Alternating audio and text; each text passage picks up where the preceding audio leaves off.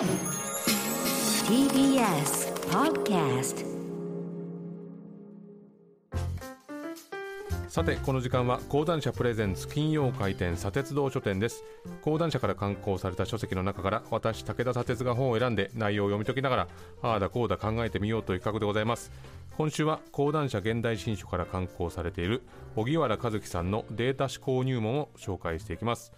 著者の荻原和樹さんは1987年神奈川県生まれで筑波大学卒業後2010年に東洋経済新報社に入社。データ可視化を活用した報道コンテンツの開発デザイン記事執筆を行いグッドデザイン賞などを受賞。スマートニュースメディア研究所を経て2022年10月より Google ニュースラボティーチングフェローとして報道機関や大学でデータの読み方や伝え方などのトレーニングを行っています。共著にプロ直伝伝わるデータビジュアル術があります。このタイトルにあるデータ思考とは何かについて初めにでこういうふうに書いてます、この本ではデータ可視化を効果的に行うために必要なデータ思考とでも呼ぶべき思考法を丁寧に解説していきます。この本を読むことでデータを正しく読めるようになるのはもちろん実際に皆さんがデータを使いこなし効果的に情報を伝えるためのデータ可視化のための考え方を身につけることができます。数字や統計に苦手意識がある方でも本当の意味でデータに強くなれるでしょうというふうに書いてあります。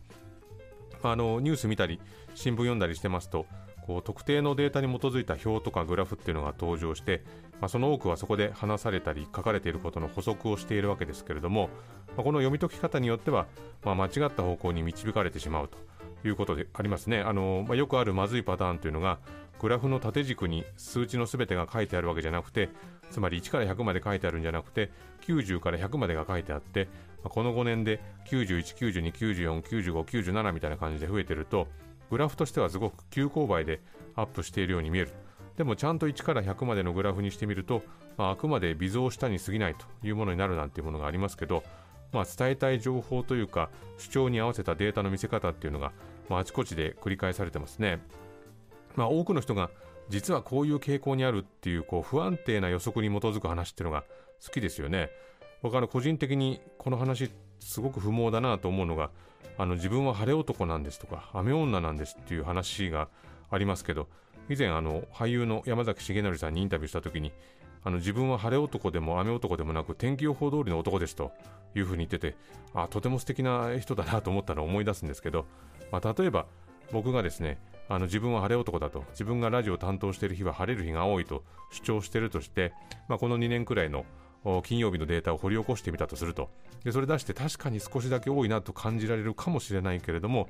まあ、でもなんとなくだとデータにならないんで、まあ、データとして正確にするには各曜日との比較が必要になってくると。で各曜日と比較してもし金曜日が晴れである確率が高かったとしてもそれが別にお前つまり自分が晴れ男であるという立証にはならないわけですね、まあ、だってもちろん自分は金曜日っていうのを牛耳ってるわけでもなければこう雲を追い払うためになんか強力な何かをしてるわけではないからですね。まあ、この例はさすがに大げさにしてもですね、まあ、A っていう事象と B っていう事象を掛け合わせたデータとかグラフを見たときに、その掛け合わせをそのまま信じ込んでいいんだろうかっていう疑問を持つ必要があるんですね。荻原さん、こういうふうに書いてます。現実世界のデータは様々な要因に左右されるため、たとえデータ上で強く相関していたとしても、原因と結果を推測することには慎重になる必要があります。相関関係にはあるが因果関係ではないパターンの一つが疑似相関または偽相関と呼ばれる現象ですこれは相関するデータ A と B の両方に影響を与える真の原因 C が存在することで見かけ上は A と B が関連しているように見えることを指します。というふうにあるんですね。あのこの統計学の世界でえー、明らかに全く関係ないけれども数字だけ見ると相関しているデータっていうのが、まあ、ネタのように議論されることがあって、まあ、例えば Facebook のユーザー数とギリシャの債務は関連しているというのがあってですね。でもこれは2000年代半ばから急増を始めたっていう、まあ、偶然の一致に過ぎないということが分かっているわけですね、えー、こんなのもあります、えー、パンは危険な食べ物であると。犯罪者の98%は日常的にパンを食べているもう一つあります。水を飲んだ人間は例外なく120年以内に死ぬと、まあ、こうやってですね極端なものをいくらでも作れてしまうわけですね。まあ、これらは分かりやすいですけれども、まあ、こういう疑似相関っていうのを、まあ、データを使いながら意図的に作れてしまうっていう可能性があるわけですね。これ僕の経験ですけど、あの編集者をしているときに、新しい本の企画をこう会社に提案するときにですね、まさにこの疑似相関作りまくってたなっていうことを思い出すんですね。まあ、どういうことかというと、まあ、その著者が前に出した本があんまり売れてなかったとしても例えばその著者が、まあ、共著で出した本とかこう大御所作家がいっぱい参加したことで売れた、まあ、複数の作家が参加した本のデータなんかをですね引っ張り出してきて、まあ、今回の本こういうふうになっていく可能性ありますよっていうふうに主張したりとかまあ近しいテーマだったらこれだけの売り上げが出てるよっていうデータを作っていくと。でもちろん似たテーマで売れてないものはその企画書にはつけない。とそうするとこの著者のこの内容の本はまあ出すべきだっていう雰囲気をですね強めた企画書が出来上がると。まあもちろんそれは大抵の場合バレちゃうんですけど、まあ、もっと巧妙に作ることもできたのかもしれないなんていう感覚も残ってはいるんですけどね。じゃあこの正しくデータを作るにはどうしたらいいのかと、まあ、適切なグラフとか表現に変えていくにはどうしたらいいのか、まあ、データを編集する上で重要になってくるのが、えー、データを絞る。そして数字のメタファーを考える。そしてコンセプトを設計する。この3つだっていうふうに書いてるんですね。でこの荻原さんはですね新型コロナの感染拡大が始まった頃に東洋経済オンラインというサイトで新型コロナウイルス国内感染の状況というダッシュボード、まあ、ダッシュボードっていうのはあの複数のグラフとか地図をですね、まあ、一元化して見られるツールのことですけれども、まあ、この日々の感染者数とか重症者数なんていうのをまあデータで整理してですねグラフとか地図で示したところ非常に大きな反響があったとまあ、皆さんもご覧になった方も多いんじゃないかと思いますが、まあ、当時厚労省の発表っていうのは、まあ、日ごとの数字の表が発表されるだけで可視化が行われてなかったんですね。でまあこの全体像を見ずに断片的な情報を見続けると人はどうしても不安に駆られてしまうと。でデータをただ伝えるんじゃなくて、まあ、可視化をしていくと、まあ、配色とかですね、あのフォントとか、まあ、強調するデータをどうするか、まあ、こういう打ち出し方を徹底的に考え抜いて改善させていくと。でどんなデータであってもその価値を最大限に引き出すようにするのがデータ思考なんだっていうことを書いてるんですね。まあ、先ほどあの数字のメタファーを考えるのが重要っていうふうに言いましたけど、まあ、編集の過程でデータの項目をまあ重要なものだけに絞って数字から導ける概念、まあ、つまりメタファーを逆算してまあ明確に設定する必要があるということを言ってるんですね。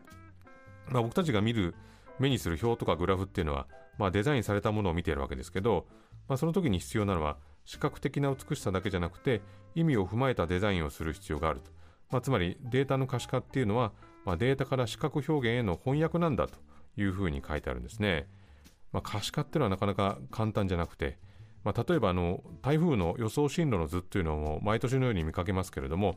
まあ、よく誤解されるのがあの日本列島に近づいてくる予報円の範囲が台風の大きさを表しているっていうふうに思われるということで、まあ、時間が経つにつれて台風が大きくなっていくように受け止められてしまうけれども本当はそうじゃなくて予報円っていうのはこの時点での台風の中心が円の範囲内に入る確率が70%であるっていう範囲を示すものなので必然的に、まあ、未来の予想になれば、えー、円は大きくなっていくと、まあ、このこと知ってましたかね。僕見事にあの予報円がイコールで台風の大きさだと思ってましてこの円の感じだったら東京大したことないなとかこりゃ関東全域行くななんていうふうに思ってきたんですけど、まあ、それ自体間違いだったんですけどね、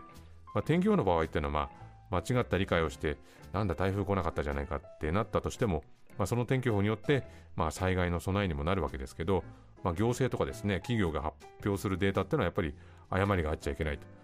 で、本書ではですね、第8章に炎上や誤解を避けるっていうふうに題して、データを扱って、まあ、それを可視化したときにどうすれば炎上を避けられるのかっていう議論を費やしてるんですね。まあ、こうすれば絶対に大丈夫っていうのはなくて、まあ、分かりやすく見せるために強調するとその作為性っていうのが問われちゃうし逆に詳しく見せすぎると特定の部分に注目が集まりすぎてしまうと、まあ、コロナの感染者数なんていうのはあの都道府県によって差がある状態続いてましたのでこのデータの差異をそのまま可視化させちゃうと、まあ、特定地域の居住者の差別とかですね風評被害を引き起こす可能性も出てきたと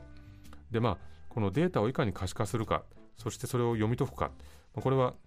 あのビジネスとかですね研究とか、まあ、報道とか、まあ、いろんな場面でもこう使いこなすことができれば武器になるということを著者は書いてます。まあ、数字とか統計っていうのは思考とかですね、思想っていうのは離れているものというふうに思われがちなんですけれども、まあ、むしろ数字とか統計の見方考え方っていうのが頭に入ってくると、まあ、その思考も相手に届きやすくなるし、まあ、何より、ま、自分の中で整理がしやすくなるということがよく分かってきます。まあ、帯にですね、現代人必修というふうに書いてありますけれども、まあ、確かにその通りだなというふうに感じました。